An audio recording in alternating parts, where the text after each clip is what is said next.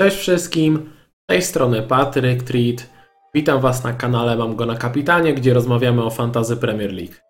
Dziś krótko podsumuję swoją poprzednią kolejkę, a następnie przeanalizuję najciekawszych zawodników przed 34. kolejką, której deadline już w piątek o 19.30. Nie przegapcie deadline'u, znów ruszamy w piątek.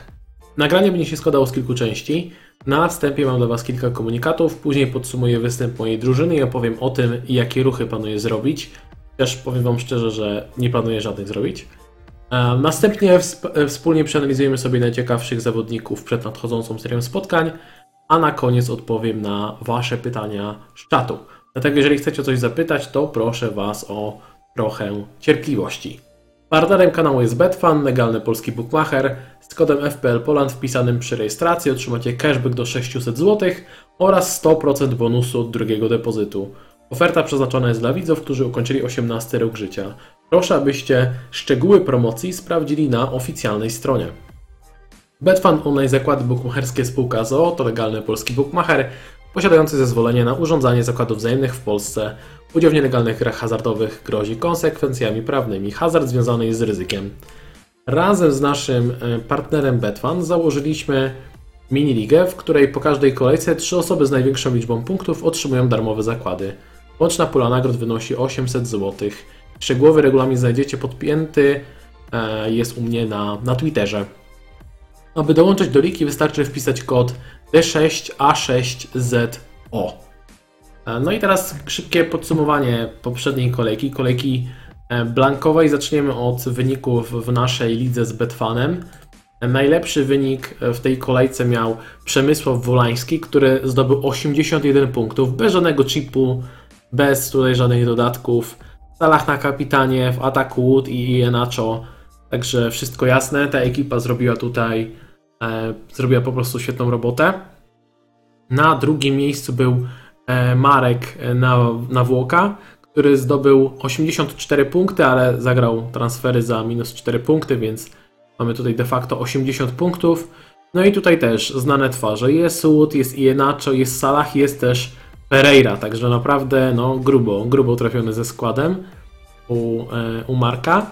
A trzecie miejsce zajął Piotr Chełmicki, który zrobił 78 punktów.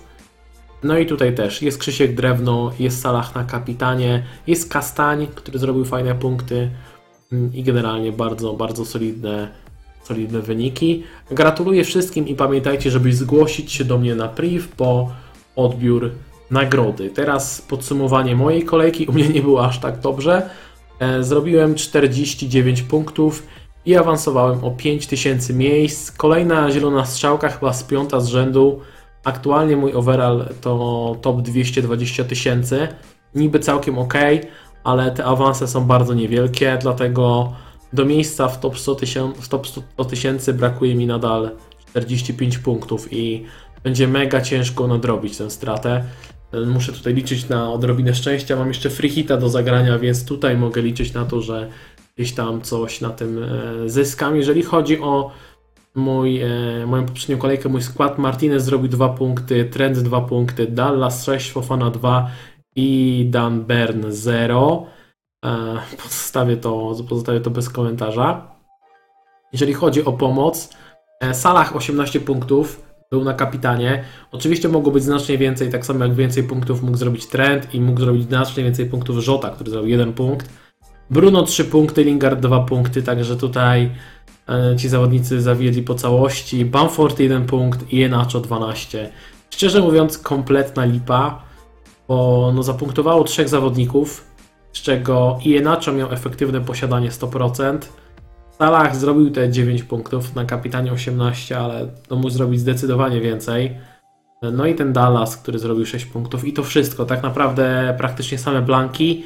Trochę szkoda, bo przygotowywałem się do tej blankowej kolejki. E, Gdzieś tam do przodu planowałem transfery pod to i tak dalej, żeby mieć faktycznie 11 zawodników i wystawić mocny skład. Wydaje mi się, że skład był całkiem ok. Trochę się przejechałem też na transferze Fofany. Mogłem w to miejsce mieć Rudigera. Ostatecznie zdecydowałem się na Fofanę ze względu na to, że Leicester ma lepszy kalendarz. No i Fofana zrobił 2 punkty, a Rudiger zrobił punktów 8, więc gdyby było te 6 punktów więcej, to już by było całkiem ok. było 50, byłoby 55 i no byłbym 6 punktów bliżej tego top, top 100 tysięcy, a tak niestety jeszcze przede mną e, daleka droga. Jeżeli chodzi o mój skład na następną kolejkę, mamy kolejkę zwykłą, zwyczajną, być może następne będą inne, o czym za chwilę powiem, ale mamy normalną kolejkę 34, no i co? Na bramce jest Martinez, który zagra na wyjeździe z Evertonem. Tutaj pewnie zbyt wielu punktów nie będzie, chociaż kto wie, może akurat Emi znów cię odpali, zrobi jakąś dwucyfrówkę i zachowa CS-a. W obronie mam Trenta, Diasa i Dallasa. Myślę, że całkiem spoko defensywa. Mam też na ławce dodatkowo e, Fofanę i Berna. Na Berna nawet nie spoglądam, ale Fofana gra z Southampton na wyjeździe. Mógłbym teoretycznie go pchać do składu, e, no ale chyba wolę jednak mieć i Trenta, i Dallasa, Diasa. Ta trójka myślę, że ma większy potencjał. Jeżeli któryś z nich usiądzie, myślę tutaj głównie o Diasie, no to ten Fofana jakoś zabezpiecza tę defensywę. Pomocy mam Salaha, Bruno, Jotę i Lingarda. Tutaj się obawiam, że Jota może usiąść na ławce w tym meczu z United. Obstawiam, że Klopp postawi na trójkę Firmino, Mane, Salah, na którą stawia w większości tych najważniejszych spotkań i raczej nie zaryzykuje z czwórką zawodników ofensywnych, także obstawiam, że Jota może usiąść, ale też chyba no już pokazał, że z ławki może zrobić dobre punkty i Jota generalnie ma świetne statystyki w ostatnich kolejkach, tylko dosyć pechowo nie punktuje. W meczu z Arsenalem pokazał, że potrafi z ławki strzelić dwie bramki i nie zdziwi mnie jakoś szczególnie, jeżeli wchodząc z ławki z United też zrobi różnicę. United broni całkiem solidnie, więc taki Jota z ławki to może być też e, niezły pomysł, niezły plan na, na mecz. I wydaje mi się, że mimo wszystko zostawię tego Jotę, a nie e, Fofane, chociaż tutaj się zastanawiam. W ataku jest Kane, który ma opaskę w meczu z Sheffield u siebie. Myślę, że tutaj nie ma co się e, zastanawiać za bardzo. Jest oprócz tego Bamford. Bamford, który mnie ekstremalnie irytuje, naprawdę ekstremalnie w tym sezonie, bo gdy tylko go sprzedawałem, to zaraz robił dwucyfrówki, a teraz gdy go cierpliwie trzymam, to robi blanka za blankiem. I niestety cały czas kontuzjowanie Serafinia, co sprawia, że ciężko jest Bamfordowi robić solidne punkty. Teraz mecz z Brighton, gdzie znając życie Brighton odwali klasyczny masterclass i Bern będzie z dwucyfrówką na ławce, a Bamford z Blankiem w pierwszym składzie. A później prawdopodobnie będzie podwójna kolejka i kto wie, może Bamforda sprzedam tuż przed tym, jak będzie miał dobra, dobre mecze w 36, 37 i 38 kolejce, więc możliwe, że ta moja cierpliwość zupełnie nie zostanie wynagrodzona. E, nie wiem, nie wiem co z tym zrobię. Może Bamforda na siłę przetrzymam i jakoś, nie wiem, posadzę na ławce w 35 kolejce czy coś. E, muszę się zastanowić, o co chodzi z tymi podwójnymi kolejkami. Nadal nie mamy potwierdzenia, niestety. E, polecam czekać z transferami jak najdłużej, bo jest szansa, że przed deadline'em tej najbliższej kolejki otrzymamy potwierdzenie podwójnej kolejki i kolejki blankowej, chociaż istnieje też ryzyko, już tak niestety zrobiono, z, z, zrobiono nas wała po prostu, że FA wrzuciła potwierdzenie kalendarza dosłownie minutę po tym, jak minął deadline FPL, więc też się jakoś nie zdziwię, jeżeli minutę po deadline dostanie potwierdzenie, że mamy podwójną kolejkę 35 i blankową 36. Czekamy, na razie wszystko rozwija się zgodnie z planem, bo e, już są fani e, Wolverhampton, dostali informację, że mogą e, występować o bilety na ostatni mecz w 38 kolejce z United, a to by oznaczało, że władze tutaj Federacji Angielskiej planują faktycznie wpuścić kibiców na ostatnią kolejkę, co oznacza, że żeby było fair, każda drużyna ma rozegrać jeden mecz z kibicami u siebie i to sprawia, że właśnie będziemy mieli przesunięcia w kalendarzu. Przynajmniej wszystko na to wskazuje. Zobaczymy, jak to zostanie rozwiązane. Zobaczymy, czy dostaniemy potwierdzenie.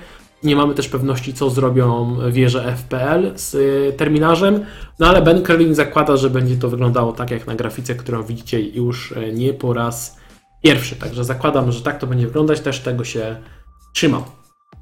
Jeżeli chodzi o moje transfery, to no ja nie planuję robić żadnych transferów, bo czekam ciągle na to potwierdzenie tych e, podwójnych kolejek.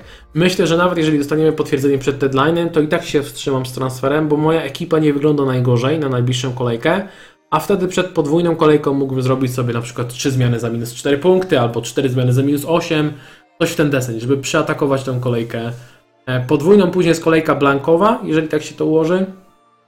I wtedy w tej blankowej kolejce pewnie zagram freehita i zaryzykuję e, z kilkoma różnicami. Taki mam wstępny plan. E, Dobra, myślę, że możemy przejść do analizy e, zawodników. Będziemy sobie analizować ich formacja po formacji. Zaczniemy od, od bramki. Tutaj jest Martinez. Martinez, który ostatnio zawodzi, dawno nie zrobił dobrych punktów. Ostatni CS to jest kolejka 27, więc już jest trochę tych blanków. Jeżeli chodzi o jego kalendarz w najbliższym czasie, to teraz mecz z Evertonem niezbyt, niezbyt prosty. Później mecz z United i prawdopodobnie mecz z Evertonem. Jest szansa, że tutaj Aston Villa będzie miała podwójną kolejkę. Dwa mecze u siebie, nawet jeżeli nie zrobi CS-a, to jest szansa, że powiedzmy, nie wiem, zrobi te 7-8 punktów powiedzmy samych interwencji, więc myślę, że to jest niezły, niezły mecz. Później jest e, Crystal Palace na wyjeździe, też jeszcze okazja na jakiegoś CS-a, a następnie Tottenham i Chelsea, więc będzie ciężko z tymi punktami do końca sezonu. Zobaczymy. Myślę, że mimo wszystko chociaż jednego CS-a tutaj mm, wybroni nam Martinez. Takie, takie mam założenie. Jeszcze mam na, e, na bramce Areole. Areola jest raczej opcją jedynie do jakiejś rotacji, bo ma tutaj kilka fajnych spotkań. Na przykład myślę głównie o meczu z Newcastle w 38 kolejce. To jest e, niezły fix, chociaż z tygodnia na tydzień wygląda coraz gorzej, bo Newcastle gra ostatnio nieźle w ofensywie. Na temat Dana Berna się nie wypowiadam. W mojej obronie jest, e, lecimy po kolei, jest Dallas. I Dallasa mogę Wam e, szczerze polecić z kilku względów. Jeżeli chodzi o jego punkty, 6, 1, 17, 2. Całkiem solidnie zrobił tutaj 26 punktów, jeżeli dobrze liczę, w ostatnich czterech kolejkach. Jest CS, są dwie bramki. Oczywiście te bramki aż tak często wpadać nie będą, ale kalendarz Leeds do końca sezonu wygląda super. Mecze z Brighton, Tottenhamem, Burnley, Southampton i West Bromem. E, Leeds nie będzie miało prawdopodobnie żadnej podwójnej e, kolejki, same pojedyncze, ale nie zmienia to faktu, że e, Leeds ostatnio gra całkiem, całkiem, całkiem w defensywie. Spojrzymy, spojrzymy sobie tutaj na statystyki z ostatniego, ostatniego miesiąca po tej przerwie reprezentacyjnej, więc patrzymy sobie na te 3-4 kolejki ostatnie. Leeds w czterech meczach straciło e, 3 bramki, expected goals against 5,57. No dobra, patrząc pod expected goals, faktycznie nie wygląda to e, aż tak dobrze, ale z boku mam jeszcze statystyki e, dotyczące big chances conceded w ostatnich czterech meczach, czyli te duże sytuacje, do których dopuszczają drużyny. I tutaj już jest znacznie, znacznie lepiej, bo Leeds dopuściło do tylko pięciu dużych sytuacji w ostatnich czterech meczach. Lepsze statystyki ma tylko City, Everton i Chelsea, więc jest to duża, e, duża poprawa, bo Leeds zwykle dopuszczał do wielu tych dużych sytuacji, więc myślę, że widać tutaj poprawę. E, Zaraz wraca do e, Cooper do obrony, więc będzie ta podstawowa para Cooper-Lorente. Dallas też, no, jego podstawowym atutem jest to, że gra praktycznie w pomocy teraz. To sobie można sobie na to zerknąć, jak wyglądają e, statystyki Dallasa. Dallas w ostatnich czterech meczach zagrał za każdym razem w pomocy, oddał 9 strzałów, do tego dorzucił jedno kluczowe podanie. Więc jeżeli sobie to wszystko połączymy w całość, obrońca, który gra w pomocy, oddaje strzały, drużyna, drużyna broni nieco lepiej, wraca podstawowa para środkowych obrońców, kalendarz jest dobry. Szczerze nie widzę przeciwwskazań, żeby e, brać Dallasa. Myślę, że to jest bardzo ciekawy e, pik na najbliższe kolejki. Mam też Trenta, który kosztuje 7,6, jest drogi, to fakt. E, Ostatnio, co prawda, zaliczył Blanka z Newcastle, dosyć niespodziewanego, ale wcześniej 8, 11, 12. Także łącznie zrobił tych punktów 33 w ostatnich czterech kolejkach. Naprawdę super. Wcześniej też 9 punktów z Wolverhampton. Jeżeli chodzi o kalendarz na najbliższe kolejki, Trent teraz ma trudny mecz z United, więc nie rozrywałbym swojego składu, żeby kupić Trenta na najbliższą kolejkę, ale później Southampton, West Brom, Burnley, Crystal Palace. Szczerze, w tych czterech meczach jest szansa na naprawdę grube punkty, tak mi się wydaje. Zwłaszcza jeżeli weźmiemy pod uwagę, że Liverpool nadal walczy o miejsce w top 4, musi gonić. Jestem ciekaw, jakie będzie ich podejście do meczu z United, bo wydaje mi się, że Liverpool musi powalczyć o komplet punktów. Ich jeden punkt za bardzo nie urządza, biorąc pod uwagę, że tracą do Chelsea, która jest e, w top 4 i tracą do Leicester. Leicester będzie mega ciężko wyprzedzić. Myślę, że tam już jest pograne. Leicester raczej będzie w top 4, więc Liverpool raczej bije się z Chelsea. Jeżeli chodzi o e, expected goals against w ostatnich czterech meczach, Liverpool ma expected goals against 4,38, stracili goli 3, więc nie jest źle, ale też e, szału nie ma, co pokazał ten ostatni mecz z Newcastle. Tam defensywa ewidentnie zawiodła i tak naprawdę Newcastle mogło strzelić dwie bramki, bo chwilę wcześniej Wilson mógł mieć uznaną bramkę lub mógł być odgwizdany faul i rzut karny. E, Natomiast jeżeli chodzi o statystyki Trenta w ofensywie, to Trencik w ostatnich czterech meczach ma na swoim koncie 7 strzałów i 11 kluczowych podań. To są statystyki takiego solidnego ofensywnego pomocnika, mówiąc szczerze. A jak wiemy, no gra w obronie i ma też doliczane punkty za CS-y. Także naprawdę fajna opcja pomimo tej ceny 7-6. Myślę, że naprawdę jeden z topowych wyborów na najbliższe kolejki. Uchował, mi się w składzie Ruben Dias i Ruben Dias ma teraz em, mecz z Crystal Palace. Mam nadzieję, że zagra, bo kontuzjowany jest, e, co ja mówię, jaki kontuzjowany? Zawieszony jest John Stones i wydaje mi się, że mimo wszystko Guardiola postawi na parę e, z Diasem i z Laporte. Jest też pewne ryzyko, że zagra Ake plus Laporte, ale to by było dwóch lewonożnych środkowych obrońców.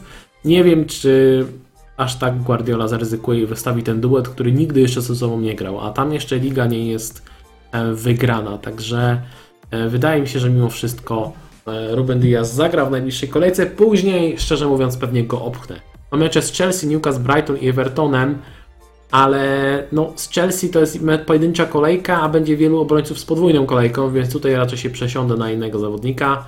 Później może Diasa odkupię e, na frichicie na kolejkę 36.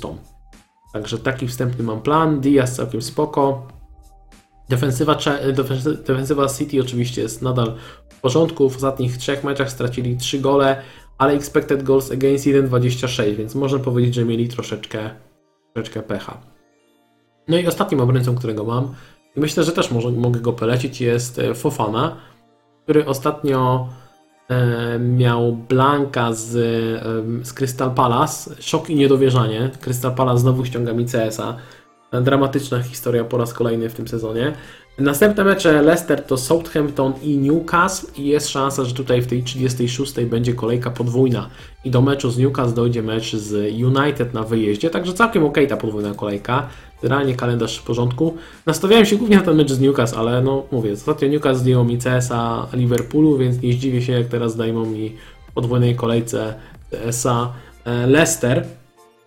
Natomiast Fofana jest całkiem w porządku, jeżeli chodzi o statystyki defensywne. Leicester w ostatnich czterech meczach, co prawda stracili aż 6 goli, ale expected goals against mają 4-0-1, czyli wygląda całkiem w porządku i też dopuścili tylko do 6 dużych sytuacji w ostatnich czterech meczach. To jest jeden z lepszych wyników w całej lidze, także pod tym względem Fofana jest całkiem w porządku. Mam też na watchliście kilka nazwisk, wyjątkowo krótka watchlista, więc tutaj nie będę się za długo nad nią e, rozwodził. Jest Luka Dean, Luka Dean, który punktuje średnio, chociaż ostatnio wyjechał CS z Arsenalem, później Blank, wcześniej był Blank z Evertonem i też CS z Brighton, więc powiedzmy, że w dwóch na ostatnich trzy kolejki zapunktował, całkiem w porządku. Teraz czeka go mecz z Aston Villą u siebie. Aston Villa zawsze groźna. Watkins może zaliczyć przypadkiem jakiegoś gola lub asystę. Natomiast później będzie miał e, Dean jeszcze prawdopodobnie kolejkę podwójną, bo czeka go mecz z West Hamem i znów z Aston Villą teraz na wyjeździe. Następnie mecze z Sheffield, Wolverhampton i City. Więc jak ktoś nie ma free hita i nastawia się tutaj na najbliższe kolejki, to Luka Dean to jest jedna z ciekawszych opcji moim zdaniem na najbliższe e, cztery kolejki. Jeżeli chodzi o statystyki defensywy Evertonu, to w ostatnich czterech meczach stracili tylko 3, bra- 3 bramki, mają expected goals against 3,99 i dopuścili tylko do trzech dużych sytuacji w tych, e, tych e, czterech meczach. Także naprawdę super wynik. To jest, to jest topowy wynik na poziomie Chelsea, jeżeli chodzi o te e, big chances conceded. Także myślę, że to jest e, jedna z ciekawszych opcji. Zwłaszcza, że wrócił Calvert-Lewin, więc Luka Dean wreszcie ma komu wrzucać na główkę. I to jest bardzo istotne. Ostatnich czterech meczach e, dwa strzały, cztery kluczowe podania, więc widać, że tutaj brakowało tych kluczowych podań, nie było komu dogrywać. Natomiast powrót DCL-a sprawia, że e, Luka Dean znowu może grubo punktować. Myślę, że to jest też bardzo ciekawa opcja na najbliższe, na najbliższe kolejki. E, Jeżeli nie macie tyle kasy, a chcecie wejść w defensywę Evertonu, poprzednio polecałem Kina i st- stracił skład. Teraz wspomnę krótko o Holgate, który kosztuje 4,8 i gra od bardzo dawno w wyjściowym składzie. Kin też była podobna sytuacja, ale no jakieś tam ryzyko rotacji jest, nie? E, Nie jest to jakaś najpewniejsza pozycja w, w składzie, jeżeli chodzi o Holgate, ale jest to, jest, jest to opcja do rozważenia, bo kosztuje 4,8. E, Jeżeli chodzi o tych droższych obrońców, mam oczywiście na watchliście Kastania. Wspominałem o Fofanie w kontekście Leicester, więc tylko dodam, że Kastań oczywiście jest droższy, nie ma milion, bo kosztuje 5,8, ale oferuje sporo w, w ofensywie. No i teraz strzelił bramkę w meczu z Crystal Palace. Wcześniej miał asystę z West Bromem i czyste konto, także zrobił 20 punktów w dwie kolejki. Jeżeli ktoś w porę na niego wskoczył, to e, chapeau bas i fajne punkty zrobił. Jeżeli chodzi o jego statystyki w ofensywie, em, to w ostatnich czterech meczach Kastań ma 3 strzały i 5 kluczowych podań. Powiedzmy, nie jest to poziom e, Trenta, ale nadal są to całkiem spoko statystyki, które pokazują, że on coś tam może ukuć, może coś z przodu dorzucić. Także całkiem w porządku. Mam Luka Showa. Luka Showa, który prawdopodobnie irytuje swoich posiadaczy, przynajmniej irytował do poprzedniego tygodnia, bo miał super statystyki, ale miał serię trzech blanków z rzędu. Teraz wreszcie dał punkty z Leeds, zaliczył CS-a, do tego dorzucił dwa bonusowe punkty. Teraz Luke Shaw zagra z Liverpoolem, więc to też nie jest najłatwiejsze spotkanie. Później podwójna kolejka prawdopodobnie. Mecz z Aston Villą i z Leicester na to wygląda. Później należy spodziewać się Blanka, a następnie kończy sezon meczami z Fulham i z Wolverhampton. Więc jest to nie najgorszy kalendarz. Jeżeli chodzi o statystyki defensywy United w ostatnich czterech meczach stracili 3 bramki, mają expected goals against 3,51, dopuścili do 6 dużych sytuacji. To jest powiedzmy, no to jest poziom Leicester, e, to jest poziom e, Brighton, które też generalnie broni nieźle. Jeżeli chodzi natomiast o statystyki ofensywne, no tutaj widzimy podstawowy atut e, Luka Shaw'a, który w ostatnich czterech meczach zaliczył 14 kluczowych podań, aż dziw bierze, że nie było z tego żadnej asysty. Z drugiej strony, na 14 kluczowych podań, które wynikają głównie z bicia stałych fragmentów, o tym trzeba pamiętać, czyli wrzutka na głowę e, obrońcy, czy tam kogoś wysokiego, na 14 kluczowych podań łączny expected assist 0,78.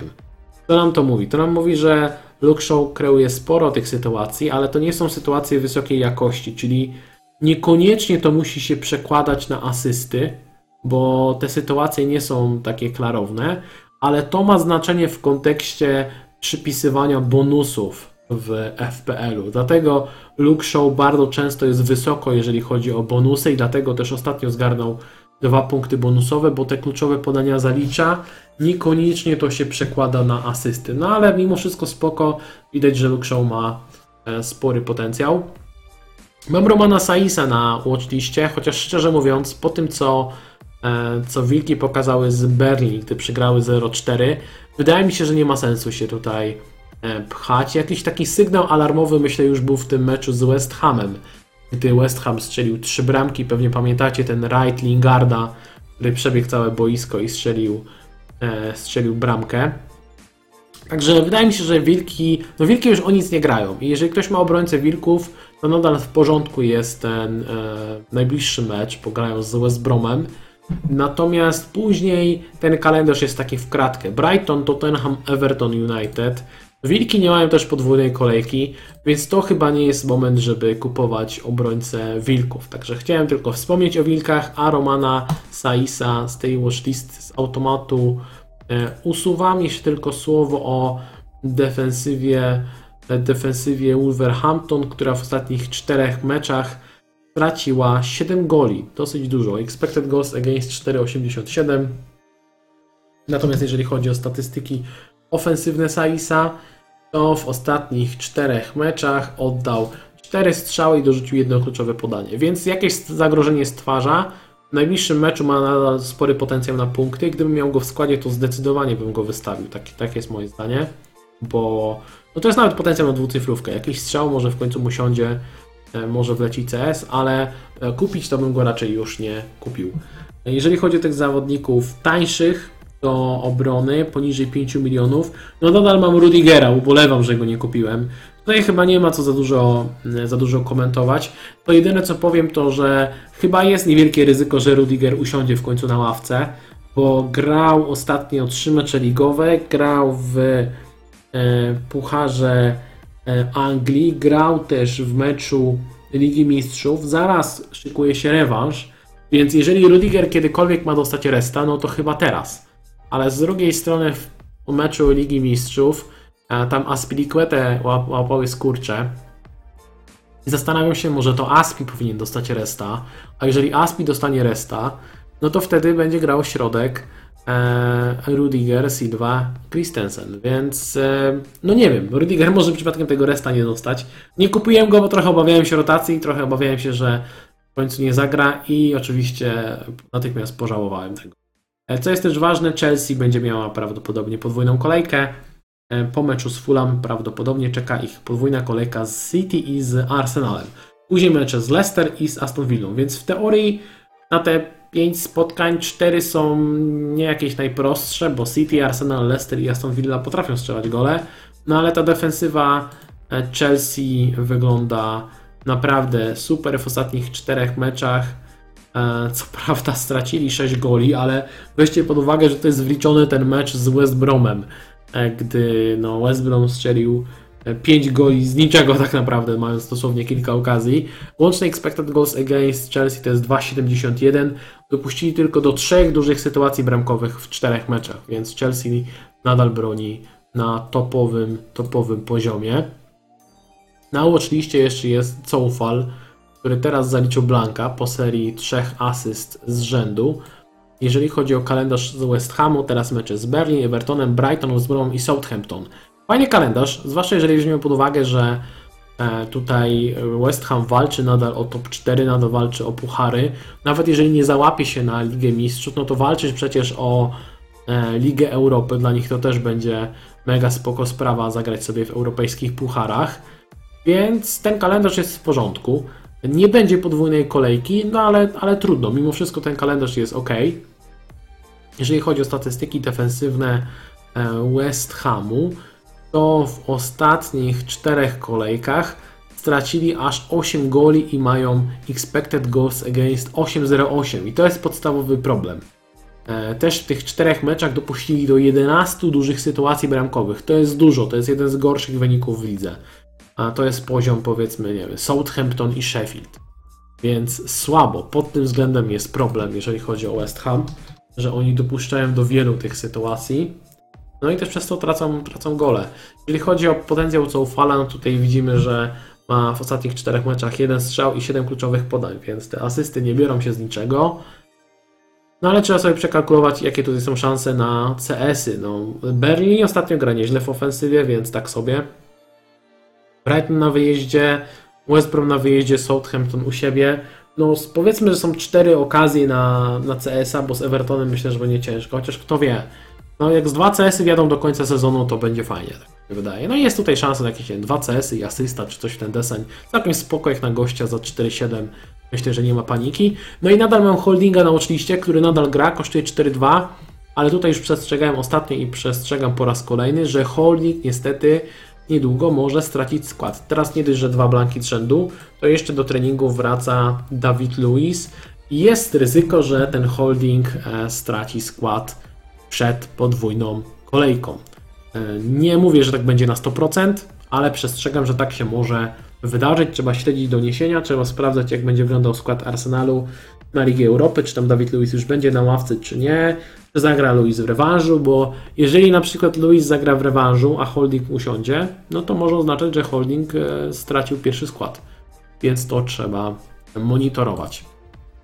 To tyle, jeżeli chodzi o obrońców. Nie chcę tutaj przedłużać. Myślę, że i tak długo pogadaliśmy o defensywie, ale defensywa to jest ta formacja, gdzie można oko różnicę zrobić względem rywali, tak mi się wydaje. Ja na przykład po raz kolejny liczę na Diasa. Ostatnio, gdy miałem podwojoną defensywę City jako różnicę, to skończyło się fatalnie, bo Aston Villa strzeli, strzeliła gola w pierwszej minucie.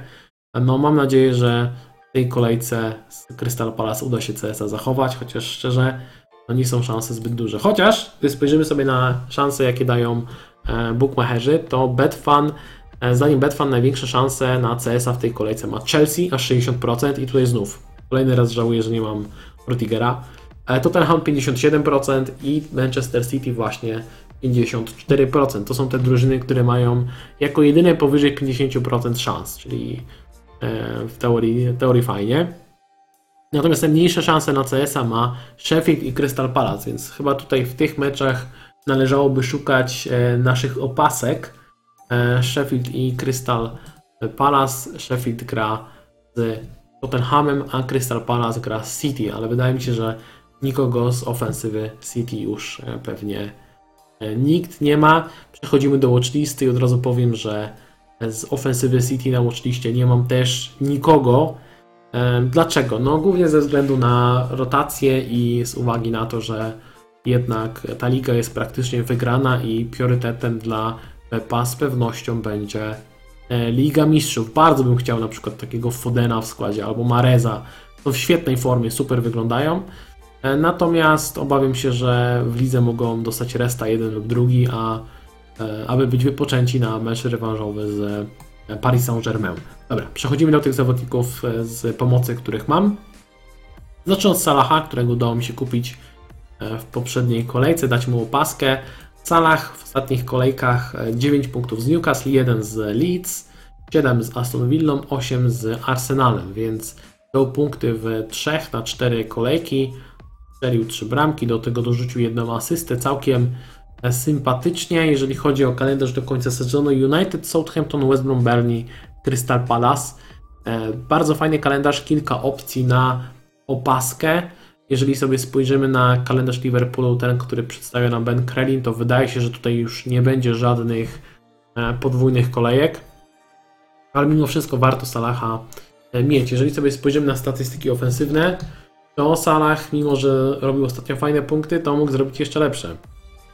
Bo w ostatnich czterech meczach 17 e, strzałów, 5 kluczowych podań, z tego padły 3 bramki, żadnej asy... znaczy asysta była w FPL-u, taka taka normalna liczona przez, e, przez Optę, nie było żadnej, więc mogło być troszkę lepiej, ale też powiedzmy nie ma tragedii. Całkiem spoko statystyki, zwłaszcza jeżeli weźmiemy pod uwagę, że w tym jednym meczu z e, Leeds Salah wszedł z ławki, także pozostałych pięciu meczach oddał łącznie 15 strzałów, a jeżeli widzimy 5 strzałów na mecz u Salaha, to jest bardzo dobry sygnał, bo Salah w formie te 4 strzały na mecz oddaje. Teraz oddaje około 5 na 90 minut, więc bardzo fajnie.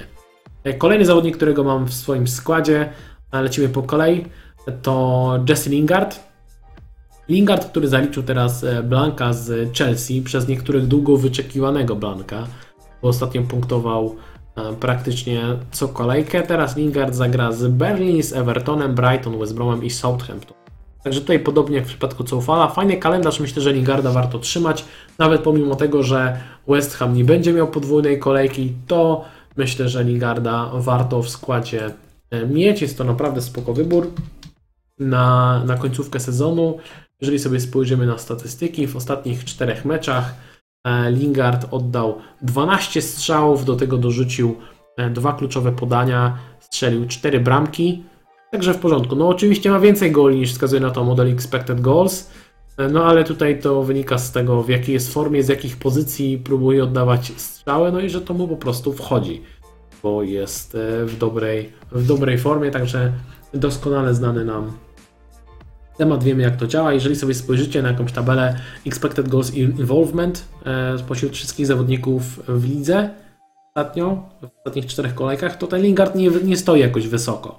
Więc te statystyki w teorii nie są wybitne, no ale Forma jest e, bardzo dobra, kalendarz jest dobry, West Ham ma o co grać i to myślę, że są trzy najważniejsze rzeczy. Dobry kalendarz, drużyny można grać, zawodnik jest w formie, statystyki ma też dobre, więc tutaj nie ma co się z długo rozwodzić. Większy problem jest z Bruno. Bruno Fernandes, który w ostatnich kolejkach wygląda bardzo źle. Jeżeli ktoś go sprzedał w międzyczasie, no to może się jedynie śmiać i cieszyć, bo to co wyprawia Bruno to przechodzi ludzkie pojęcie. On zrobił 15 punktów w ostatnich 5 meczach. Czyli średnio 3 punkty na mecz od gościa, od, na kolejkę, przepraszam, od gościa, który kosztuje 11,5 miliona. No to jest żart. Natomiast trzeba na to spojrzeć z drugiej strony.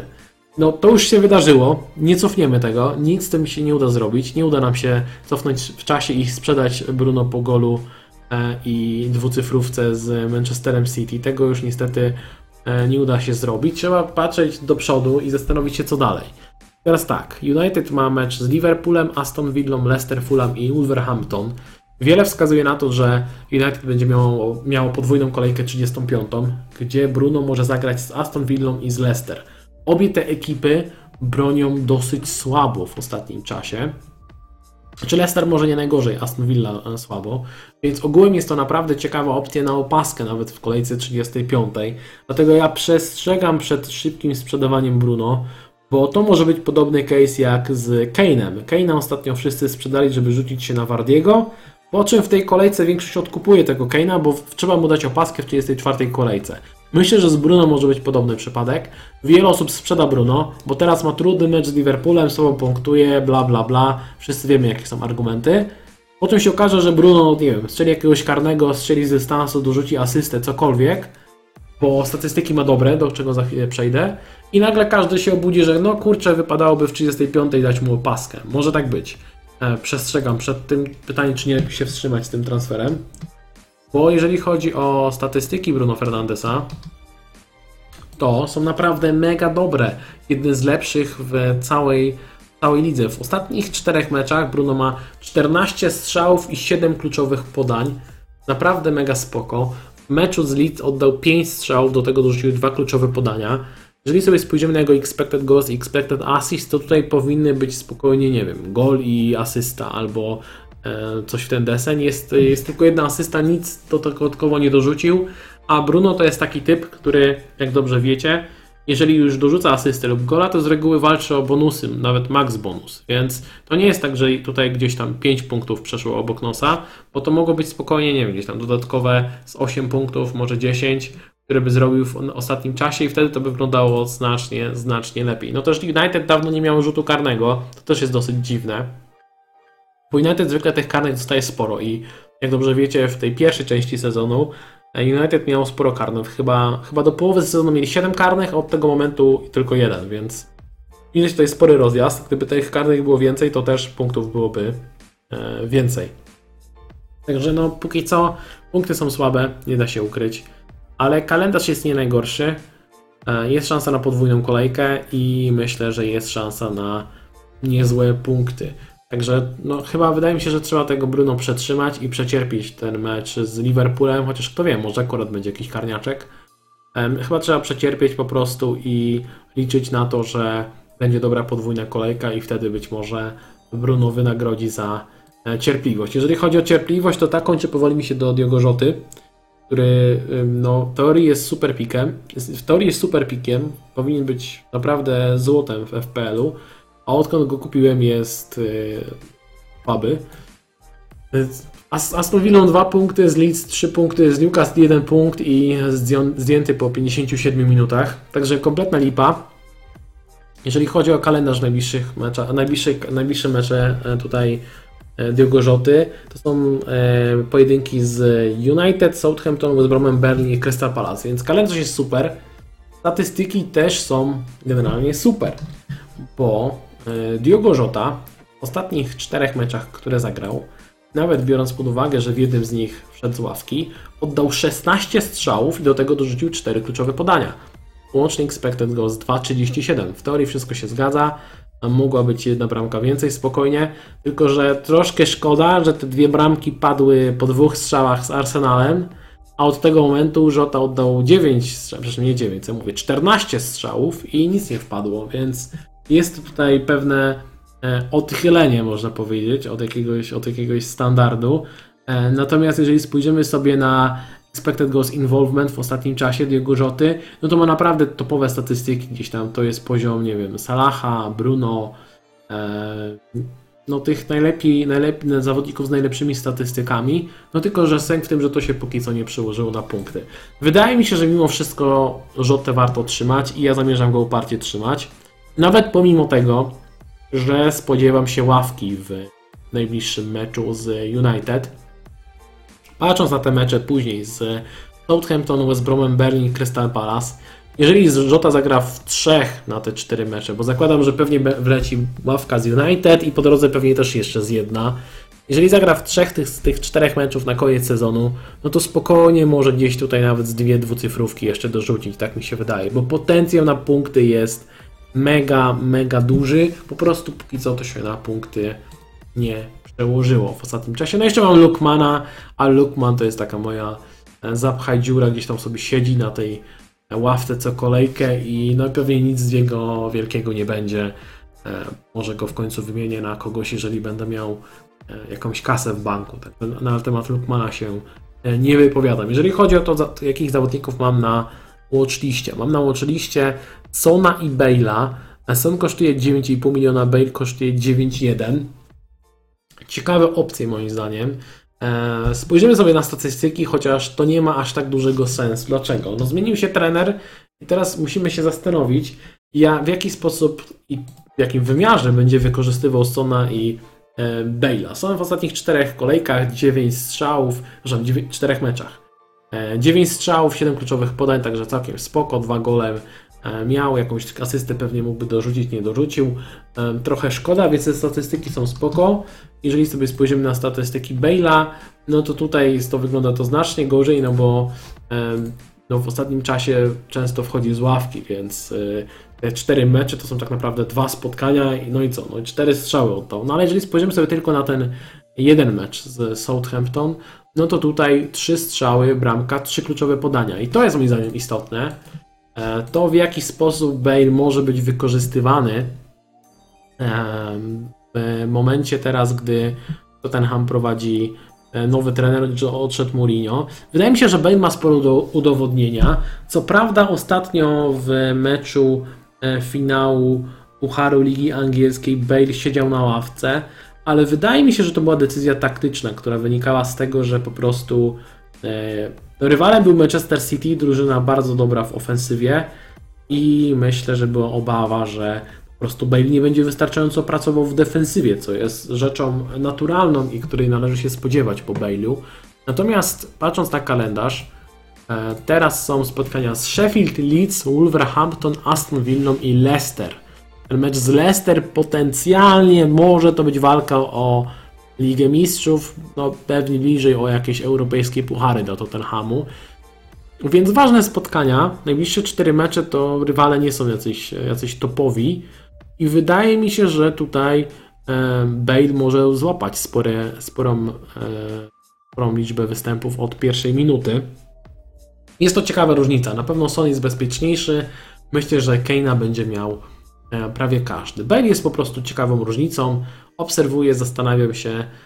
Może gdzieś tam za jakiś czas na niego sobie wskoczę na któreś, na któreś ze spotkań. Zobaczę. Jeżeli chodzi o próg pomocników w okolicach 6-7 milionów, tutaj jest bardzo duży wybór. U mnie w składzie już jest Żota i Lingard, ale jeszcze jest kilka ciekawych nazwisk. U mnie jest Mount, Madison, Zaha, Greenwood, Sigurdsson na, na watchliście, jeżeli chodzi o ten próg 7 milionów. No i lecimy po kolei. Mason Mount ostatniej kolejce blank, kolejkę wcześniej też blank, więc te punkty takie sobie daje 6-6-3-3, więc bez szału e, można było się spodziewać czegoś, czegoś więcej. Teraz mecz z Fulham. Troszeczkę bym się obawiał, e, że Mount może usiąść, chociaż on gra dużo, gra praktycznie non-stop i e, być może nie będzie potrzebował tutaj e, resta.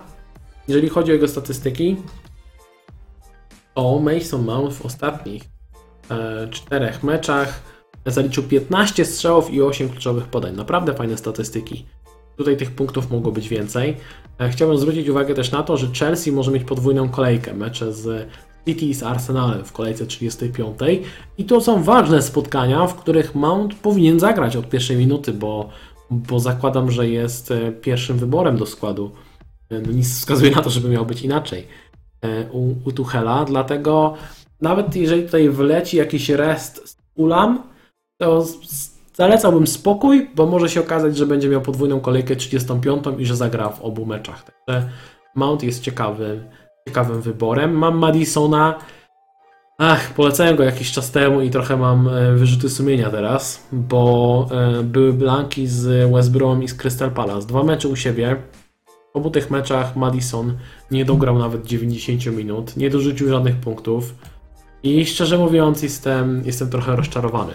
Teraz są mecze z Southampton i z Newcastle, dodatkowo może być podwójna kolejka, ta 35. Więc jak ktoś już ma tego Madisona, to myślę, że warto go przetrzymać do tej kolejki 35 ale jest to jednak e, spore rozczarowanie, to co prezentuje Madison. Wydawało mi się, że będzie grał po prostu lepiej, bo ma sporo do udowodnienia. Ostatnich czterech e, meczach, może nie patrzmy na cztery, bo, bo przed kontuzją, w trzech meczach e, zaliczył 7 strzałów i 5 kluczowych podań. Bez szału. Widać, że praktycznie cała, wszystko co się dzieje w ofensywie przechodzi przez Ienacho i Wardiego. I myślę, że to też jest e, trochę to, to, ile jakie liczby ma Madison, też ma na to wpływ to, w jakiej formie jest Ienacho i Vardy, bo Vardy w tym sezonie kreuje więcej, stwarza więcej sytuacji i e, nie jest już tylko takim typowym poacherem, który gdzieś tam idzie na, za plecy obrońców, żeby strzelić gola. I Ienacho jest w tak świetnej formie, tak, takie piłki dogrywa kolegom, że to jest naprawdę nieporozumienie i wydaje mi się, że przez to gdzieś tam Madison schodzi na e, dalszy plan z uwagi na formę pozostałych zawodników z ofensywy Leicester. No może jeszcze jakieś punkty dorzuci, ale na ten moment nie ma powodów, żeby Madisona kupić. Zaha kosztuje 7,1. E, ta sama cena co e, zawodnik, co Greenwood, o którym zaraz wspomnę. E, Zaha teraz strzelił sobie gola z Leicester. Gra już regularnie, wrócił po kontuzji, 4 mecze z rzędu po 90 minut. W międzyczasie Crystal Palace miał sporą przerwę między między spotkaniami, więc tam cała ekipa jest wypoczęta. Teraz mamy mecz z Manchesterem City, więc na mecz z Manchesterem City nie ma sensu go kupić, ale później ten kalendarz do końca sezonu wygląda super, bo szykuje się dla Crystal Palace podwójna kolejka 35 i mecze z Sheffield i Southampton, później mecz z Aston Villą, Arsenalem i e, Liverpoolem. Także zwłaszcza ta podwójna kolejka i później 36 mecz z Aston Villą, to jest okazja na fajne punkty. Zacha jest ciekawą różnicą. Jeżeli chodzi o jego statystyki, to Zacha w ostatnich czterech meczach ma 4 strzały, 5 kluczowych podań. Czyli tutaj widać, że te statystyki nie są jakby no, wybitne, ale co jest istotne, no, jeżeli już e, Crystal Palace atakuje, to z reguły Zacha stwarza największe zagrożenie. Jest bardzo konkretny. Na jego, na jego plus działa też to, E, że mm, no, pracuje na transfer dla, na, do innej drużyny. Jeżeli kiedykolwiek Zaha ma odejść do lepszej, lepszego zespołu, to chyba właśnie po tym sezonie. E, ma już 10 goli strzelonych w lidze, to jest jego najlepszy wynik w Crystal Palace i no, jeżeli dorzuci jeszcze powiedzmy 3-4 bramki do końca sezonu, to może ktoś się na niego skusi. Także myślę, że motywację ma sporą. Problemem jest to, że gra w Crystal Palace i no, Crystal Palace to nie jest najlepsza drużyna ataku, mówiąc delikatnie. Mm, kolejna ciekawa opcja Greenwood, o nim też już wspominałem wcześniej. Teraz e, Blank z Leeds, wcześniej 15 punktów z Berlin, 11 punktów z Tottenhamem. Naprawdę bardzo ciekawa opcja. Też wydaje mi się, że jest niewielkie ryzyko, że z Liverpoolem usiądzie. Skąd ten pomysł? Pomysł jest stąd, że e, myślę, że jest ryzyko, że na przykład e, Solskjaer wymyśli sobie coś takiego, że z Liverpoolem trzeba zabezpieczyć środek i tam zagra McTominay z Fredem. E, oprócz tego e, będzie pewnie Pogba ustawiony w ofensywie. E, będzie pewnie Cavani, który jest zawodnikiem, który jest stworzony do spotkań takich dużych o wysoką stawkę, a mecz z Liverpoolem to jest zawsze mecz o bardzo wysoką stawkę. No i pewnie na drugiej stronie może pojawić się Rashford i zaraz się okaże, że e, nie będzie dodatkowego miejsca dla E, dla Greenwooda może być e, United ustawiony nieco bardziej defensywnie. Trzeba to brać, brać pod uwagę, chociaż szczerze, mm, no to jest moim zdaniem nie jest jakiś wielce prawdopodobny scenariusz. Wydaje mi się, że Greenwood powinien grać w miarę regularnie. Mamy 5 spotkań do końca. Myślę, że z 4 razy wyjdzie w pierwszym składzie, bo, bo ostatnio nic nie wskazuje na tym, żeby miało być, na to, żeby miało być inaczej. Mecze z Liverpoolem, Aston Villą, Leicester, Fulham i Wolverhampton, więc na mecz z Liverpoolem Raczej bym na niego nie wskakiwał koniecznie już teraz, ale później jest potencjalna podwójna kolejka Aston Villa plus Leicester i tutaj e, w takim układzie Greenwood będzie bardzo ciekawą opcją. Jeżeli chodzi o jego statystyki w ofensywie, to Mason Greenwood w ostatnich czterech meczach naprawdę niesamowite statystyki. 16 strzałów i 4 kluczowe podania. Także, no i z tego padły 4 gole. Jeżeli chodzi o te strzały, to jest naprawdę świetnie, świetnie to wygląda. Jeżeli chodzi o to, ile ma e, strzałów z pola karnego, to ma 13 strzałów z pola karnego w ostatnich czterech meczach. Naprawdę dużo, jeżeli weźmiemy pod uwagę, że to jest, to jest chłopak, który generalnie jest e, bardzo, bardzo skuteczny. Także wydaje mi się, że jeżeli będzie miał podwójną kolejkę, to fajnie byłoby mieć Greenwooda w składzie. I sam będę kombinował, jak to zrobić, żeby Greenwooda wepchnąć, a będzie to niesamowicie trudne w przypadku. E, Sigurdsson jest ciekawą różnicą, nieco, nieco tańszą. On kosztuje 6,9 miliona. Zaliczył ostatnio Blanka z Arsenalem, chociaż był strzał w poprzeczkę. Wcześniej 15 punktów z Tottenhamem. Ale Mam tutaj pewne obawy, bo Sigi miał ostatnio niezłe statystyki, mm, jeżeli chodzi o, o to jego poczynania w ofensywie. Mm, gdzie tu mamy Sigurdssona? E, Sigurdsson, jeżeli chodzi o ostatnie 4 mecze, ma 9 strzałów, 4 kluczowe podania, czyli całkiem ok. I on grał ostatnio nieco wyżej. Natomiast obawiam się, że w momencie, gdy wrócił teraz Calvert-Lewin, gdy mamy Calverta-Lewina i Richarlisona, Sigurdsson znów będzie grał nieco, nieco głębiej. I tutaj przemawia za nim przede wszystkim kalendarz, bo są mecze z Aston Villą, West Hamem, Sheffield i Wolverhampton. Dodatkowo prawdopodobnie będzie kolejka podwójna, 35. Tutaj dojdzie dodatkowy mecz z Aston Villą, więc kalendarz wygląda super i to jest jego podstawowy atut, ale nie jestem pewien, czy jest sens się pchać w tego Sigurdssona. Mam pewne obawy. Bardzo go lubię, bardzo go cenię, E, potrafi świetnie wykonywać stałe fragmenty i uderzyć z dystansu, więc niekiedy te statystyki nie są aż tak istotne, bo gdy piłka mu siedzi na nodze, to przy expected goals tam 0,02 on potrafi strzelić świetną bramkę. Natomiast e, mam pewne obawy z tym Sigurdssonem. Jeżeli chodzi o tańszych pomocników, wybrałem kilku w cenie poniżej 7 milionów. E, pierwszym z nich jest Bowen, który kosztuje 6 milionów. Ostatnio zaliczył Blanka z Chelsea. Wcześniej było 5 punktów z Newcastle, 12 z Leicester i 6 z Wolverhampton, więc miał okres, gdy punktował świetnie. Teraz Blank, ale z drugiej strony no, był mecz z Chelsea, nie ma co się tutaj dziwić. Jeżeli chodzi o jego statystyki, to Bowen w ostatnich 4 e, meczach ma 8 strzałów i 3 kluczowe podania. Całkiem ok, jak na gościa za, za 6 milionów. E, o kalendarzu West Ham już wspominałem, jest świetny. West Ham walczy o europejskie puchary. E, wygląda na to, że Antonio. Jest ryzyko, że Antonio nie wróci do końca sezonu i wtedy Bowen gra z Lingardem w ataku. Jeżeli tak to będzie wyglądało, to Bowen ma tutaj szansę na, na fajne punkty w którymś meczu. Także jest to naprawdę e, ciekawa opcja. Ciężko obojętnie przejść obok Mateusa Pereiry, który kosztuje 5,5 miliona. Nadal ma mega niskie posiadanie a on jest e, najlepiej punktującym zawodnikiem w całej grze od kolejki 19. Teraz zrobił 10 punktów z Aston Villą. To jest trochę niesamowite, jak on potrafi zrobić nagle dwucyfrówkę.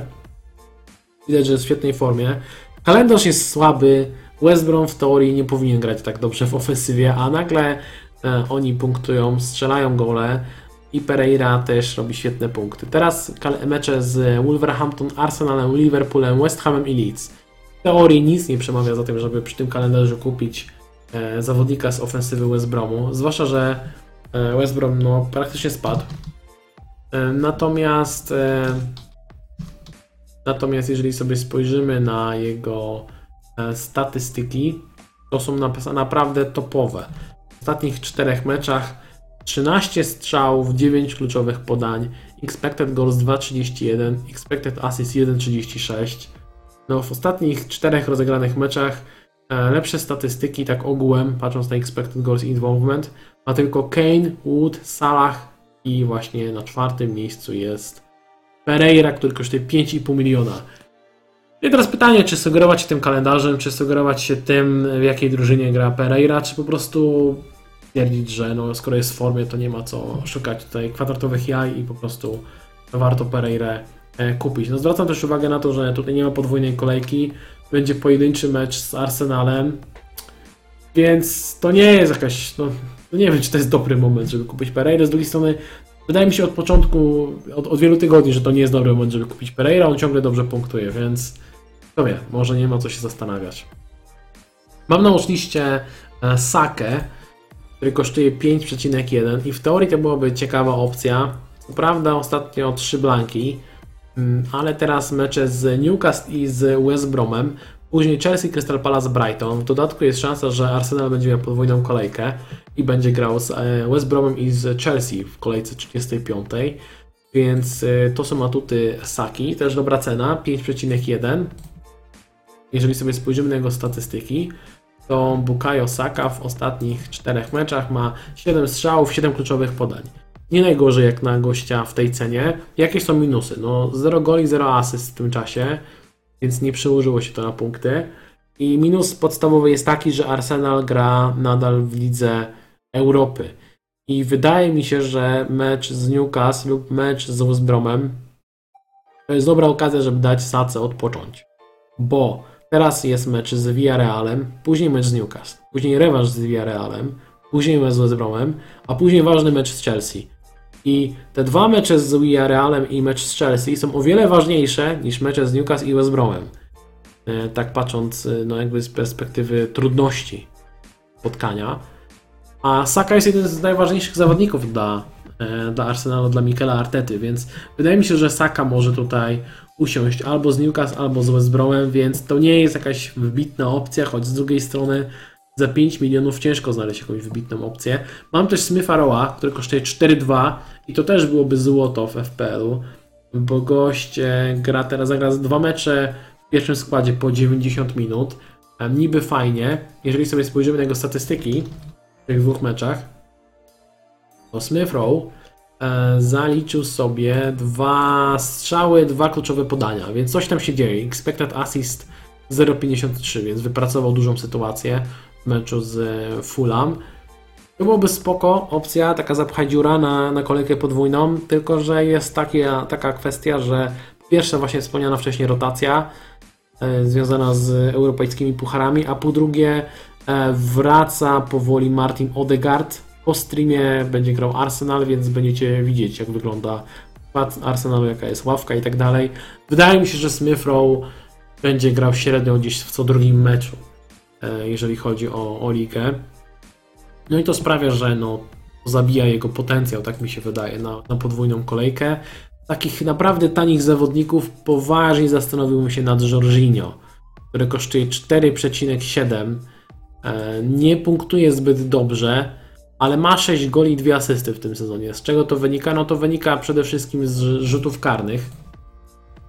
Bo jeżeli sobie spojrzycie na jego e, statystyki w ostatnich czterech meczach, no tutaj szału nie ma. No nie ma strzału, są trzy kluczowe podania, więc raz na jakiś czas kluczowe podanie zaliczy. No a jego chodzi, jeżeli chodzi o potencjał taki na gole, no to typowo liczymy na liczymy na, na rzut karny. To jest plusem Jorginho, no potencjalna podwójna kolejka. Chelsea tutaj 35. Jeżeli Jorginho zagra w tych dwóch meczach, wpadnie jakiś CS, są dwie szanse na rzut karny, no jest szansa na dwucyfrówkę. I, i, ale to jest taka no, niewielka szansa, powiedzmy sobie szczerze. Ale no tak serio nie ma zbyt wielu dobrych opcji, takich naprawdę mega, mega tanich, więc tak trochę szukałem kogoś, żeby móc wam kogoś polecić i Najtańszym zawodnikiem, którego mogę polecić jest Pereira, który nie ma jakiegoś wybitnego kalendarza, ale ma formę, więc poniżej tych 5,5 miliona e, tutaj trudno jest zejść. No i dobra, idziemy do ataku. Idziemy do ataku. Tutaj też króciutko, bo lista jest krótka. E, pierwszy na, w moim składzie jest Bamford. Wspominałem o tym, że mnie strasznie irytuje. E, mamy ostatnio jeden punkt z United, dwa z Liverpoolem, cztery z City, dwa z Sheffield. Słabo. Jeżeli chodzi o kalendarz, tutaj to wygląda dobrze. Brighton, Tottenham, Burnley, Southampton, West Brom. Także kalendarz do przodu wygląda spoko. E, natomiast statystyki wyglądają średnio. E, nie gra Rafinha. Leeds też ostatnio wygląda średnio w ofensywie. Więc no, bez szału. Bamford w ostatnich czterech meczach 7 strzałów, 6 kluczowych podań. No trochę szkoda, że nie strzelił żadnej bramki. Jakoś mnie to nie dziwi, że ostatnio puduje. Pewnie jak tylko go sprzedam, to zacznie strzelać. Tego chyba będę go uparcie trzymał do końca sezonu. Taki mam e, wstępny plan, chociaż wolałbym w tym miejscu mieć jakiegoś zawodnika, który ma podwójną kolejkę, a Leeds nie ma podwójnej e, kolejki. To jest troszeczkę, troszeczkę kłopot. E, Kolejny zawodnik, którego mam w składzie i którego ma pewnie większość z Was, a jeżeli go nie macie, to koniecznie kupcie. Kaleci i Enacho 12-6, 13-2 są jego punkty w ostatnich czterech kolejkach. Teraz mecze z Southampton i z Newcastle, potencjalna podwójna kolejka. Może tutaj dojść mecz z United, więc no, no nie ma na czym się zastanawiać. Em, Jeżeli chodzi o jego statystyki, to jest naprawdę potwór w ostatnim czasie. E, Iheanacho w ostatnich czterech meczach 16 strzałów, 6 kluczowych podań, e, expected goals 2,3, expected assist 0,88. Także no widać, że widać, że nie tylko strzela, ale też potrafi kreować. Nie ma nad czym się zastanawiać i w tej formie powinien być w składzie. Samo wydaje mi się, że warto mieć Keina, który e, teraz co prawda no, nie zagrał ostatnio z Southampton, miał też, e, miał też Blanka, wszyscy wiemy jak to wygląda, z czego to wynikało, ale teraz mecze z Sheffield, Leeds, Wolverhampton, Aston Villa i z Leicester, więc kalendarz do końca sezonu wygląda e, rewelacyjnie. Jak sobie spojrzymy na statystyki Keina w ostatnich czterech meczach ligowych, w których zagrał, czyli nie liczymy tego Blanka i nie liczymy tego meczu Southampton, 19 strzałów, expected goals 4,26, 5 goli, tego dwa kluczowe podania, no topowe, topowe statystyki tutaj nie ma co się zastanawiać. Jedyny jakiś minusik albo taki malutki znak zapytania, który można postawić, no to jakiej jest formie po tej kontuzji kostki. Ale wydaje mi się, że skoro zagrał cały mecz e, w finale Pucharu Ligi i teraz trenował kolejny tydzień, e, fizjoterapeuci mieli kolejny tydzień, żeby doprowadzić Kane'a do pełni, pełni zdrowia. E, Biorąc też pod uwagę, że mm, Tottenham już o nic nie gra, nie gra żadnych pucharach europejskich i tak dalej, to mając praktycznie tydzień przed każdym meczem, oni go spokojnie doprowadzą do, do pełni sił i, i będzie, będzie grał. E, Na u mnie cztery nazwiska, jeżeli chodzi o atak. Wardi, który kosztuje 10,3. Teraz zaliczył Blanka i wiem, że ci, którzy go kupili, myślą o tym, żeby go teraz sprzedać. Może warto się zastanowić i go przetrzymać, bo teraz mecz z Crystal Palace, przepraszam, co ja mówię, nie Crystal Palace, teraz mecz z Southampton, później mecz z Newcastle i prawdopodobnie podwójna kolejka i mecz z United. Są naprawdę fajne fiksy ale wiem, że no, jakoś tego Kane'a trzeba upchnąć. Ale Wardi naprawdę ma też niezłe statystyki. W ostatnich czterech meczach 9 strzałów, 3 kluczowe podania, więc coś tutaj się dzieje. Kalendarz jest nie najgorszy, Leicester jest w formie, zbliża, zbliża się podwójna kolejka. To jest e, naprawdę e, spoko, spoko opcja do e, ataku. Calvert-Lewin ostatnio jakoś nie przekonuje. Był blank z Arsenalem, wcześniej kontuzja, jakieś blanki z Crystal Palace więc statystyki nie są zbyt dobre, e, do czego zaraz przejdę, ale kalendarz. Teraz mecz z Aston Villą, później West Ham i prawdopodobnie dodatkowo mecz z Aston Villą po raz kolejny. E, Później Sheffield Wolverhampton. Kalendarz Alberta Luina jest naprawdę rewelacyjny. I, I co? I to jest jego podstawowy atut. Bo jeżeli chodzi o statystyki, to tutaj aż tak dobrze e, nie jest. Ostatnie 4 mecze, 8 strzałów, 1 gol, jedno kluczowe podania. Ale expected goals 2,26, więc mogło być tego więcej. Miał kilka dużych sytuacji, ale po prostu nie zamienił je na e, bramki. Powinien na tej liście jeszcze być Richarlison. Ktoś prosił, żeby go porównać, więc tak zrobimy. Nie wiem czemu w sumie go nie ma, bo powinien być. Wydawało mi się, że. E, Richarlison, e, który ostatnio e, zaliczył tą asystę z Arsenalem po golu Leno. Wcześniej seria blanków, także to jest trochę problem, ale no mówię, tutaj przemawia za zawodnikami Evertonu głównie kalendarz, ta nadchodząca potencjalna podwójna kolejka. Jeżeli sobie spojrzymy na statystyki Richarlisona ostatnich czterech meczach, w których e, zagrał, to Richarlison ma w tym czasie strzałów 12 i 4 kluczowe podania. Ani jednego gola, ani jednej asysty takiej normalnej, poza tą FPL-ową, ale widać, że generalnie statystyki ma lepsze niż. E, no chociaż zależy jak na to spojrzeć. calvert ma wyższy expected goals.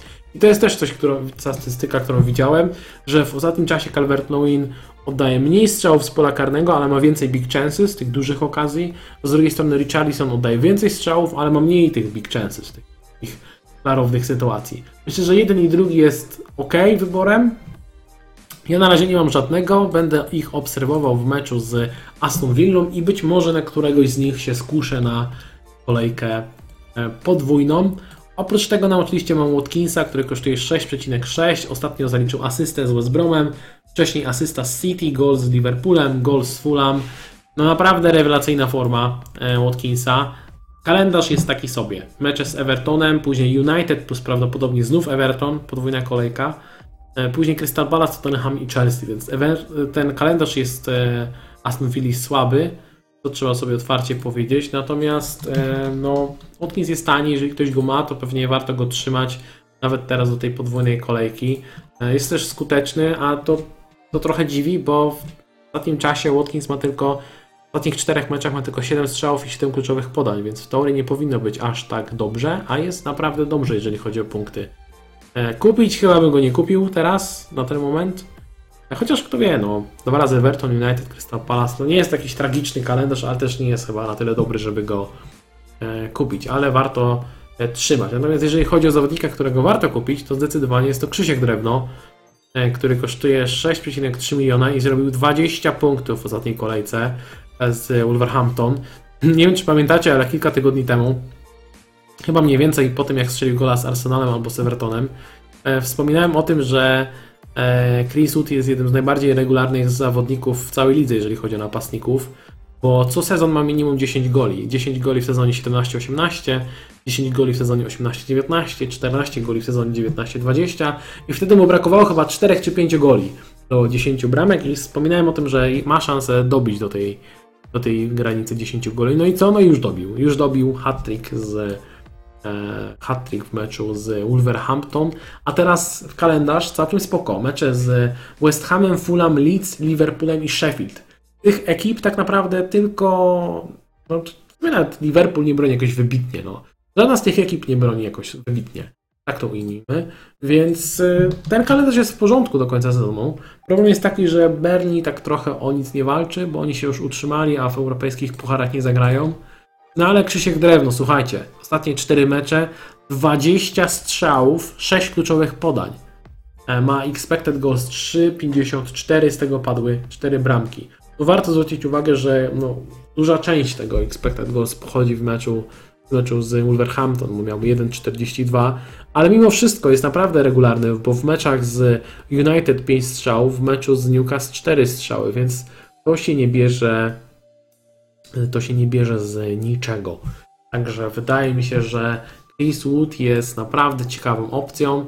E, Kolejny malutki problemik, który tutaj widzę, to brak podwójnej kolejki. To może od, tutaj kilka osób zniechęcić od Krzyśka e, Drewno. Dobra, to tyle, jeżeli chodzi o moją watchlistę tych zawodników, których chciałem Wam e, pokazać. Jednych polecam, innych nieco mniej, ale tak to wygląda. Moja watchlista jest dosyć krótka.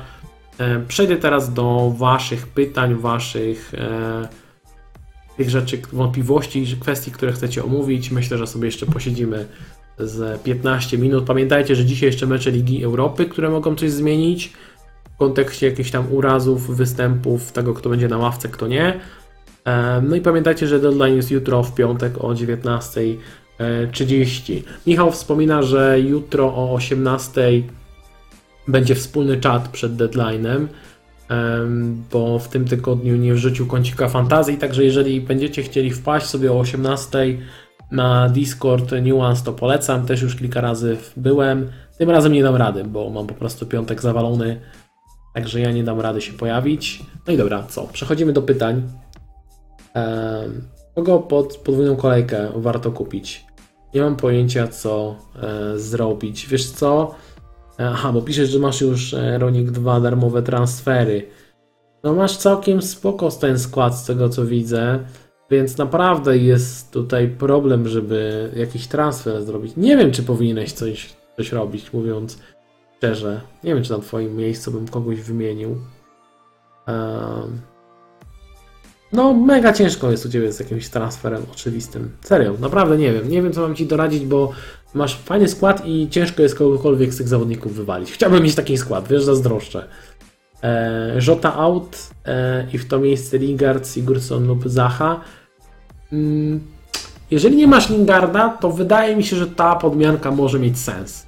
Chyba, chyba Lingard e, w miejsce Rzoty ma, e, zwłaszcza, że teraz jest mecz z Burnley, a Rzota gra z United i może potencjalnie nie zagrać. No, to tak, to mi się w miarę podoba. Do Sigurdssona i Zachy tutaj mam pewne wątpliwości. E, Greenwood byłby spoko, ale to jest taka podmianka praktycznie 1 do 1, no bo Greenwood też ma teraz mecz z Liverpoolem, oni grają ze sobą. Ale jakbym nie miał, nie miał Lingarda, to może na tego Lingarda bym się zdecydował. E, No, podwojona defensywa Wilków nie pomogła w tej kolejce, to prawda. Kiedy informacje o podwójnej kolejce? No właśnie też chciałbym to wiedzieć, Lechu. Nie wiem, nie wiem, bo czekamy cały czas na potwierdzenie. W sumie może się pojawiło, gdy tutaj z Wami rozmawiałem. Bo jest mała szansa, że pojawi się teraz jeszcze przed deadline'em, ale jest też ryzyko, że na przykład pojawi się tuż po deadline, bo tak już było w tym sezonie raz, że czekaliśmy na podwójną kolejkę, wszystko tam było praktycznie rozplanowane przez Bena Krelina, jak to powinno wyglądać i no w dużej mierze się pokryło, ale oficjalne potwierdzenie było dosłownie minutę po deadline, więc może znów nas wieże strolują. Zacha ma potencjalną podwójną kolejkę Southampton plus Sheffield. Hot or not. Brzmi genialnie, myślę o wzięciu go za Rzotę i daniu opaski. Uch. Nie wiem, czy chciałbym dać opaskę, bo to jest nadal, to jest nadal Crystal Palace. Ale to jest ciekawa opcja na tą kolejkę podwójną, nie da się, nie da się ukryć. Holding, Cody, Jota, Fofana. Których dwóch zawodników z tej czwórki posadzić na ławce? Uła. Co my tutaj mamy? Holding zagra lub nie zagra z Newcastle. Fofana ma mecz z Southampton. E, Żaden. E, aha, a Cody ma mecz z West Bromem. Ja tutaj posłużę się od samych bookmacherów, bo żaden z nich nie jest ofen- jakimś ofensywnym obrońcą.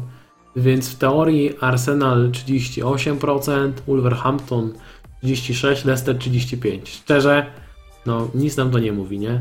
Bo praktycznie każda z tych ekip, ekip ma podobne szanse na CS-a, więc to też nam jakoś bardzo nie pomoże. Eee, nie wiem, serio nie wiem. Myślę, że dałbym Rzotę mimo wszystko, no bo jest zawodnikiem ofensywnym i mimo wszystko z ławki może coś tam zrobić, ale z drugiej strony co, no kurczę, mecze z West Bromem, z Newcastle, nie wiem, co wy byście zrobili? Ja się zastanawiam, nie wiem co bym zrobił. Fofanę bym chyba posadził, bo czuję, że Southampton może strzelić. West Brom ostatnio też gra nieźle, Newcastle w sumie też. Nie wiem, nie wiem. Najbliżej mi chyba do tego, żeby jednak wystawić Rzotę, ale nie wiem, czy to jest mądre. Czy byłem to spoko opcja na zrobienie różnicy? Czy Pereira jeszcze kiedykolwiek zagra w Leicester? No, jestem ciekaw, czy Pereira zagra w Leicester. Natomiast Bowen, Bowen jest myślę spoko opcją na różnicę. Kosztuje 6 milionów, e, gra regularnie, West Ham ma o co walczyć, statystyki ma całkiem ok. Myślę, że to jest, myślę, że to jest całkiem spoko opcja. Michał pisze, żeby Guaitę brać na podwójną kolejkę. No, to jest naprawdę ciekawa opcja w sumie. E, Czy opłaca się wymienić Rafinie na Harrisona? Boję się rotacji w tej kolejce ze strony drużyn grających w europejskich pucharach, a przydałoby się mieć zawodników grających na ławce. Ach. A czy koniecznie na Harrisona? Może pójść w jakąś inną stronę, może możesz kupić kogoś, kto ci się przyda na kolejkę podwójną potencjalną. E, Może jakoś uda ci się, wiesz, więcej kasy gdzieś masz, gdzieś tam w zaskórniakach, żeby kogoś kupić lepszego. Taka podmiana Rafini na Harrisona wydaje mi się taka sobie, mówię że. To za Rafinie. Pereira, Gilfi czy Bernardo? Bernardo w sensie Bernardo Silva, bo mnie ryzykowo z zawodnikami City. E, Pereira jest forma, Sigurdsson jest kalendarz. No za każdym z nich przemawiałem jakieś argumenty. E, szczerze mówiąc, nadal bliżej mi na przykład do Rzoty, Greenwooda i Lingarda e, niż do takich zawodników jak Sigurdsson. Grałbyś prędzej Trentem czy Shawem? Mega trudny wybór. Mega, mega, mega trudny wybór. Nie wiem, bo jeden i drugi ma. Wiesz, tam może być 0-0 i jeden i drugi może zrobić fajne punkty. Więc, a z drugiej strony co? Będzie 1-0 w którąś stronę? Nie, to jest mega ciężki dylemat. Nie da się tego, myślę, oszacować. Nawet sobie spojrzysz na odcy na CS-a, to są praktycznie identyczne. Liverpool ma 29% szans, United 26%. To jest to, jest to samo praktycznie. Więc nie wiem, nie wiem, którego z nich bym posadził. Dobrze, że nie mam takiego dylematu. A, kurczę, no nie chciałbym wam jakoś, jakoś mówić w kontekście tego, kogo posadzić, kogo nie, bo no wiecie, ja nie mam kryształowej kuli, nie? Ciężko mi spowiedzieć. Macie mega mocne składy z tego, co czytam. I każdego zawodnika, którego chcecie posadzić, to są naprawdę dobrzy zawodnicy, no. Żota i Watkins na ławce, no i no w teorii okej, nie? Ale no każdy z nich może pokarać. Kolejny.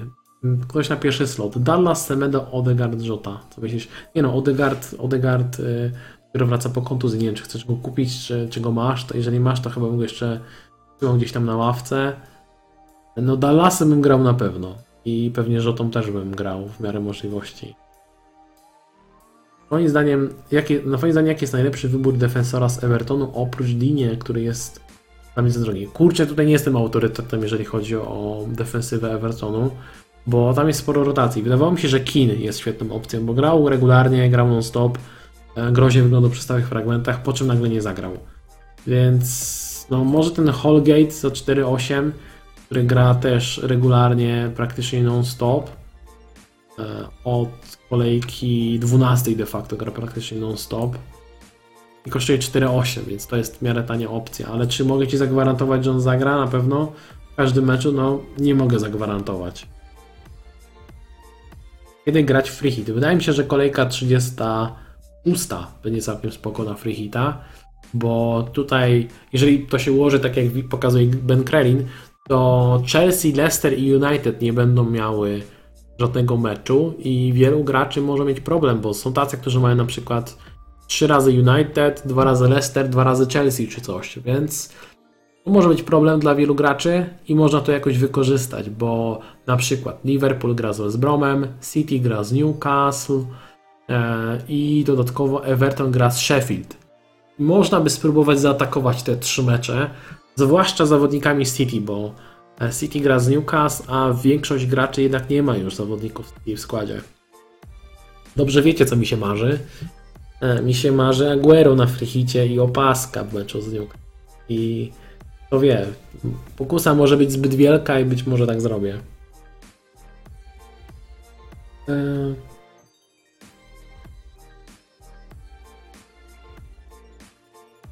Bartek nie, no wydaje mi się, że masz tak mocny skład, że nie ma sensu robić transferu. To w bramce Southampton. No, chyba mimo wszystko McCarthy, nie? Tak mi się wydaje. Kto do 11. A kto nas pierwszy z ławki? Nie wiem, nie wiem Mateusz. Patrząc na twój skład, e, może target na ławce, na ławkę, bo ostatnio Aston Villa CS-ów nie łapie, a poza tak, nie wiem, może Bamford, ale równie dobrze on może w końcu zapunktować, nie? Masz mocny skład, masz mocny skład. Jakiego powodu nie zagrał, kiedy wraca? Nie wiem, nie wiem, szczerze mówiąc nie wiem, dlaczego, dlaczego Kim nie zagrał. Uważasz o Eze jako opcję na podwójną kolejkę. Myślę, że Zaha to już jest wystarczająca różnica, a Eze to już jest turbo różnica. Ile on kosztuje? To jest jakiś szalony pomysł, aż sobie sprawdzę z ciekawości. Jeżeli jest jakiś bardzo tani, 5,8. No kurczę, czemu nie? No za 5,8 zaryzykować takim typem, aż sobie wrzucę go na listę i przeobserwuję w najbliższym meczu. No szalony wybór, moim zdaniem, ale no może się akurat siądzie, nie? Może akurat siądzie. No ktoś w tym sezonie miał taki okres, gdzie punktował całkiem przyzwoicie z tego co pamiętam. E, no, całkiem niedawno. 26 kolejka asysta, 20. Nawet dwie asysty wtedy zrobił. 28 kolejka asysta. A wcześniej też kilka asyst spadło. No 3 gole 5 asyst. No nie jest to najgłupszy wybór, mówiąc szczerze. Tych tanich zawodników. Eee... Dobra. Wiadomo co z nakazetem. Poczekaj na mecz teraz Arsenalu w Lidze Europy. Powinniśmy trochę więcej wiedzieć.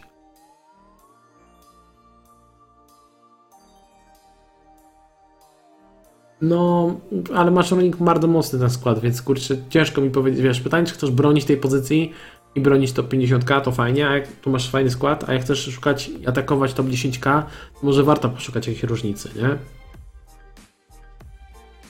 Powinien trzymał obrońcy za 7,5 miliona na ławie o takim potencjale w ataku. No też mi się wydaje, że ciężko jest posadzić Trenta, też bym Trenta nie posadził. Um... Aguero jeszcze da punkty, zobaczycie w sezonie. To must have na najbliższe trzy kolejki, biorąc pod uwagę podwójną kolejkę i blankową. E, zakładam, że nie masz free hita, tak? no to musisz liczyć na zawodników, którzy grają e, grają dwa razy w podwójnej kolejce i grają też w blankowej. I tutaj nie ma must have'ów, no bo co mam ci powiedzieć, że co? że Calvert-Lewin albo Zaha to must have? No nie są must have. Są ciekawe różnice co najwyżej. Nikt nie jest must have na najbliższe kolejki, tak mi się wydaje, bo mm, do każdego zawodnika można znaleźć kilka minusów, jak mi się wydaje. To jest fajny, fajny czas, myślę. Ta końcówka sezonu może być bardzo ciekawa, bo przy każdym zawodniku można postawić znak zapytania spory. Kiedy będzie konkretnie wiadomo o podwójnej kolejce? Też chciałbym to wiedzieć. Nie jestem w stanie Ci powiedzieć, bo nikt tego nie wie. No, musimy wiedzieć przed deadline'em 35 kolejki, czy to jest kolejka podwójna, czy nie. Więc to jest taki jakiś tam jakiś deadline może. Ale jeżeli nie będzie żadnych informacji, to nadal nie będziemy nic wiedzieć, bo może się okazać, że na przykład będzie podwójna kolejka 37 i też możemy się nie dowiedzieć jeszcze. Ciężko powiedzieć. Um... Skoro mowa o Palace, jaki jest najlepszy obrońca na tak zapowiadającą się podwójną kolejkę? Czy warto dołożyć do Patryka Van Anholta? Czy w ogóle to zbyt szalony pomysł, by rozważać graczy Crystal Palace poza Zachą, Eze i Guaitą? Wydaje mi się, że Patrick Van Anholt to może być ciekawa różnica. On lubi sobie pod koniec sezonu fajnie zapunktować. E, I to jest jakaś szalona różnica. Kosztuje 5-4, więc to jest trochę minus. E, ale ostatnio gra regularnie, bo był taki okres, gdzie no, tracił skład czy coś. Teraz gra regularnie, więc zakładam, że już będzie grał regularnie do końca sezonu. To jest trochę szalony pomysł, ale, ale w sumie czemu nie? To może się udać, bo kalendarz do końca sezonu ma super. I to jest naprawdę ciekawa różnica. Aż sprawdzę z ciekawości, e, jakie ma statystyki Van Anholt. Czy on faktycznie coś robi w tym sezonie z przodu? O, tego się obawiałem, że w tym sezonie jest tak sobie, co? Dwa strzały w ostatnich czterech meczach. A jak sobie spojrzymy na przykład na 8 spotkań, to w 8 spotkaniach 5 strzałów, 0 kluczowych podań, więc coś tam robi z przodu, ale bez szału. On lubi końcówki sezonu. E, I on też gra w FPL-a, więc zdaje sobie sprawę z tego, e, że, że niektórzy go biorą pod uwagę jako opcję. Planuję teraz dziką kartę pod bench boosta na podwójną kolejkę, a potem e, rotuję pod blanki, grając ławką. Plan genialny, czyli znając życie w, ka w każdej kolejce polecę po 42 punkty. No, jest trochę, trochę problem, nie? Bo nie masz tej pewności, że ta podwójna kolejka będzie. Więc czekaj do końca z tą dziką kartą na, na jakieś potwierdzenie. Witam, mam w składzie Trenta, Bruno, Shaw, Salaha, Greenwooda. To nie za dużo na jeden mecz. Kogo się pozbyć i za kogo? No, wiesz, patrząc tylko i wyłącznie na jeden mecz, no to zdecydowanie za dużo, ale musisz patrzeć na kalendarz do końca sezonu. I zarówno United, jak i Liverpool mają super kalendarz, więc ja bym się nikogo nie pozbywał. Zaciska, zacis, zaciskasz zęby i liczysz na to, że jakiekolwiek punkty wpadną. Um. Mówi, że chciałbyś Dinia. No Din jest ciekawą też różnicą. No, to jest, to jest spoko opcja. Wydaje mi się, że w ogóle w obronie jest kilka różnic, ale trudno jest, trudno będzie trafić w ten najlepszy wybór. No właśnie na przykład taki Van Anholt nagle zacznie punktować, nie? Albo Dean, albo e, nie wiem kto tam jeszcze. Jest, jest kilka różnic w defensywie. Hit lepszy w kolejce 35 czy w 36? No mi się wydaje, że w 36, bo na 35 wszyscy będą mieli tak mocny skład. E, z, z drużyny z pojedynczą kolejką, które są w szablonie, to Liverpool, który zagra z Southampton i Tottenham, który zagra z Leeds. Nie wydaje mi się, żeby miało sens odpalanie freehita po to, żeby wyrzucić Keina, Salaha czy innego Trenta, który zagra z Leeds czy Southampton i układanie zawodników składu typowo pod podwójną kolejkę. Wydaje mi się, że większy, więcej sensu ma hit w kolejce 36 i próba wciskania zawodników Liverpoolu, City i Evertonu, którzy mogą być jakąś różnicą, bo nikt nie będzie miał potrojonego Evertonu ani potrojonego City graczy, który, którzy nie mają free hita. Grałbyś Greenwoodem, Rzotą czy Codym. Na ten moment planuję Last Dance Cody'ego. No, a mimo wszystko zaryzykowałbym z tym Codym, nie? Gra z Bromem. Jest to niegłupi, nie, wybór. Na drugim miejscu miałem chyba Greenwooda. Tutaj jest tak 50-50 między Greenwoodem a Codym. Um, może nawet Greenwood wyżej. I chyba Żota. Nie wiem, kurczę, nie wiem. Co ja ci będę wróżył tutaj z fosów? Nie wiem. um, Kastanie jest ciekawą różnicą. Tak, tutaj też Piotr pisze, że to też jest ciekawa różnica najbliższe kolejki. On też może zrobić fajne punkty. Dobra, słuchajcie, chyba nie będę przedłużał. Nic wam mądrego nie powiem w kontekście ławki, bo ja nie potrafię ustawiać ławki. Że zawsze się nad tym mega skupiam, staram się poświęcić dużo uwagi na, na kolejność na ławce i kogo wybrać, a kogo posadzić i zawsze na tym wychodzę źle. E, Więc podejrzewam, że w tej kolejce najbliższej u mnie na ławce e, Fofana i Dan Bern, no to są pewniaki, słuchajcie, do CS-ów. Pewniaki do CS-ów, a pewnie e, Trent, Diaz i Dallas zblankują, znając życie. E, Ile minusowych punktów to za dużo, biorąc pod uwagę, że odpalę w danej kolejce bench boosta? Myślę, że minus 8 to jest jeszcze sensownie, nie? Tak mi się zdaje.